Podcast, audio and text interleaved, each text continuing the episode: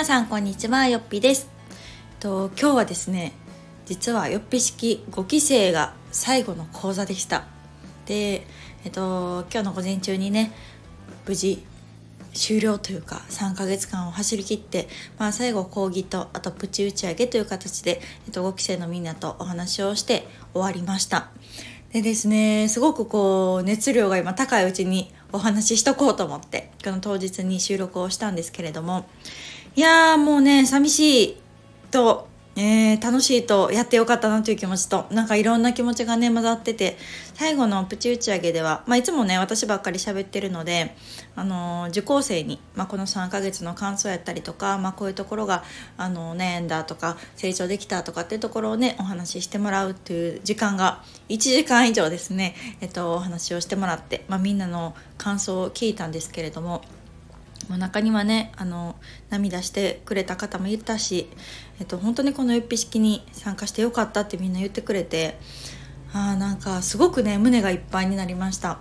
で私自身この5期生を開催するのってすごく悩んだんですね。というのもあの4期生を、えっと、4期生の最後の時が私の下の子の出産間際だったんですね。なので4期生が終わって出産をしたので、えっと、今回の5期生は約1年ぶりの開校になりました。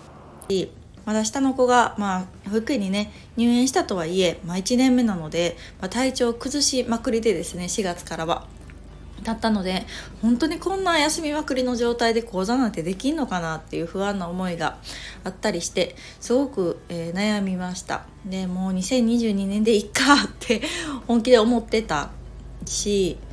うーん別にこの2021年中にねやる必要っていうのも、まあ、私にとっては別にないかとかって思ったんですけどでも本当にあの嬉しいことにですねちょこちょこ5期生いつ開催しますかとかあの予定ありますかっていう問い合わせをいただいて、まあ、その中でですねやっぱりその方々にとっては今がベストだったりとか今がちょうど育休中だったりとかね、まあ、そういうタイミングもあそっかあるんかと思った時にあやっぱり今やる意味があるなと感じたし私自身も、まあ、今回スルーしたら、まあ、2021年は結局何もせんまま終わるなっていうところもあって自分自身の中で一つ何かこの2021年でやったっていうなんかこううん経験をしたいなというか、うん、やっぱり自分でねお尻を叩かんとなかなか、うん、挑戦するということができなかったので、まあ、今回一つこの一式の5期生っていうのが大きな自分にとってのこう、うん、イベントというか、まあ、これをやりきるっていうところが目標にありました。でまあ9月からスタートして3ヶ月間で本当、まあ、たまたまなんですけど娘もねこの講義の時には保育園を休むことなく、えー、と一度もですねこう穴を開けることなく終われたっていうのも一つ良かったなと思います。で今日実際に感想をもらってですねあの本当に参加してよかったってみんなの声を聞いて改めて私もあこのタイミングでやってよかったなと思ったしあの時スルしなくてよかったなっていうのを強く感じました。おそらくあの時じゃないとこの9月募集じゃないとこの仲間には出会えなかったかもしれないし今回集まってくれた5期生が本当にね個性豊かというかあの楽しいメンバーやったんですよ。毎度笑いにあふれてて本当にこう一人一人が輝いてる一人一人の特徴があってあなんかブログ読んでても楽しいしこの講義をしててお話ししてても楽しいしっていうようなメンバーでだからこそこう盛り上がったなっていうのを感じているんですね。のでもしあの時スルーしてたらあこのメンバーに出会えなかったかもしれへんのかと思うとちょっとゾッとするぐらいあ本当にやってよかったなっていうのを思ってます。で何事もこう挑戦する時ってドキドキすると思うんですね。で私自身毎期そうです。1期からスタートして今5期生まで終わりましたけどどの期を募集する時もなんかうん余裕しゃくしゃくでやった時なんて一回もないし毎回ああこれうん人が集まらんかったらどうしようとか思いますよ。本当に。だからこそこ怖さもあってもっと先でいっかとかって延長を考えたこともあるんですけどでも今こういうふうにね5回5回というか5期まで終わって毎度やっぱりやってよかったなと思うんですね。本当いい人たちに恵まれて。そう思うとあの時ちょっとこうビビる気持ちっていうのはあるんだけれどもその気持ちを乗り越えてやってよかったなと思うしなんか当時はねもしこれ募集かけて誰も集まらんかったらどうしよう恥ずかしいなとか自分が嫌な思いするなとかっていう気持ちが大きかったんですね。うん、挑戦してみたい気持ちはあるんだけどそれ以上にそういう保身みたいな気持ちがあったんですけどやっぱりこう会を重ねて毎度やってよかったなって思えてるっていうことが私自身をこう奮い立たせてくれるというか、うん、その後の気につなげてくれてるなっていうのがすごく正直な思いであのこれまで参加してくれたよっぴ式生に感謝するっていうところがあの一番気持ちとしては大きいです。だからこそ今回の5期生も開催できたなと思うし5期生の募集をする時も過去のね受講生があのよっぴさん頑張ってくださいとかあのすごくいい講座ですよって言ってくれたりとか、うん、なんかそういう言葉にすごく支えられるんですよね。決してこう自信満々で取り組んでるっていうこう実績がいくらできてもですねなかなかそれは難しいなっていうのを感じてます。うんやっぱりそういう自信だったりとかっていうのはこの過去の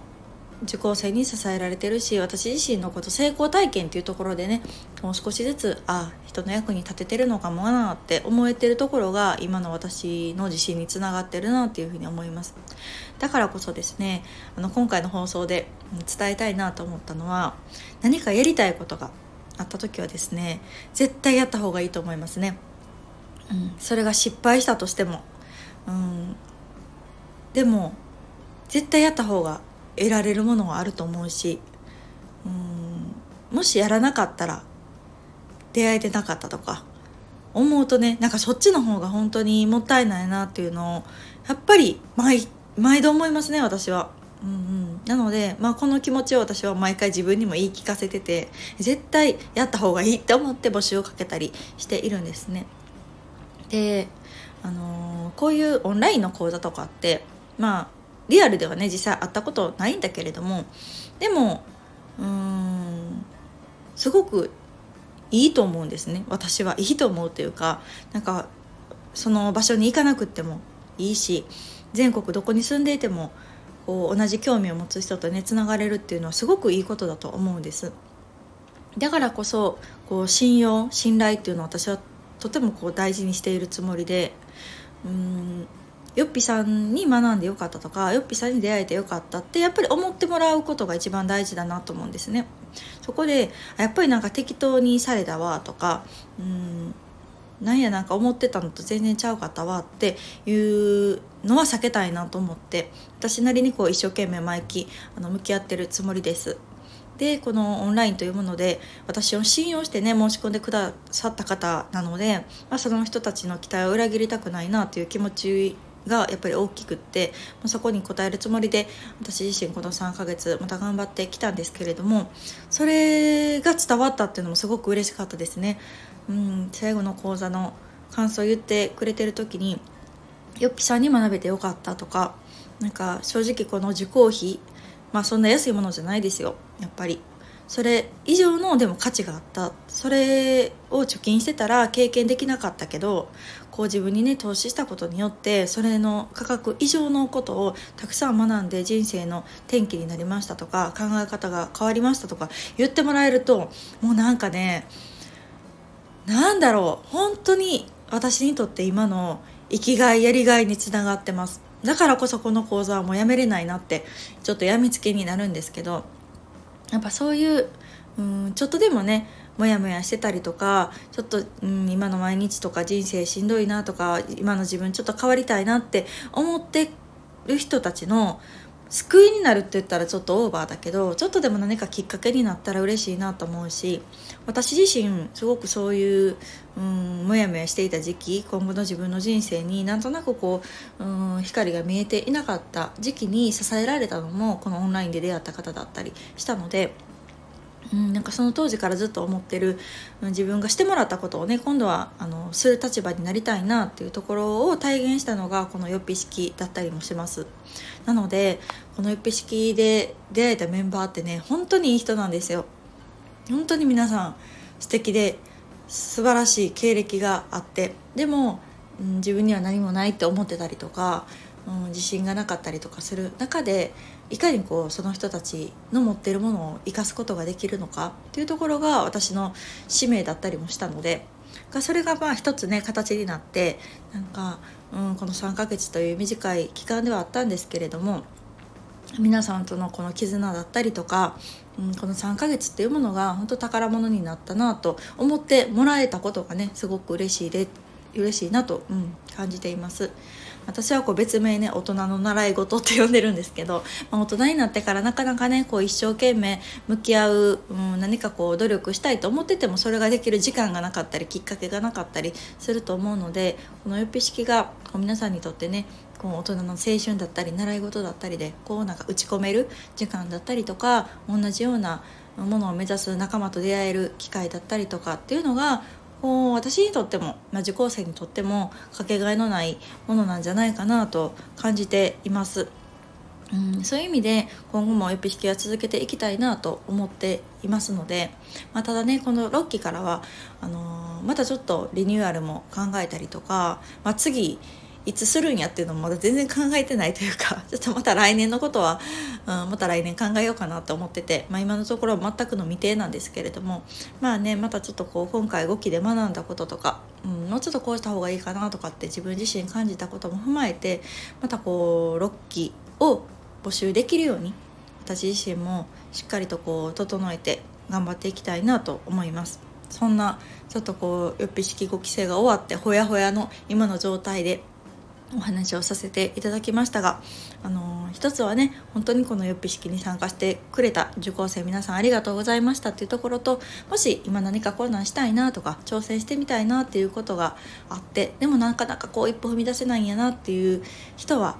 是非やってみてくださいというちょうどねこの年末年始でいいタイミングでもあるかなと思うので例えば年始明けたらやってみるとかね2022年は是非こう今までできひんかったことを形にしてみるとかっていうのでもいいかなと思います。私自身もまたね新しく2022 2021年の振り返りと22年やっていきたいことをまとめて行動していきたいなと思いますのでこのラジオを通してですねまた発信もしますし皆さん自身のお話も聞かせてもらえたら嬉しいなと思います。ではまた次回の放送をお楽しみに。さよなら。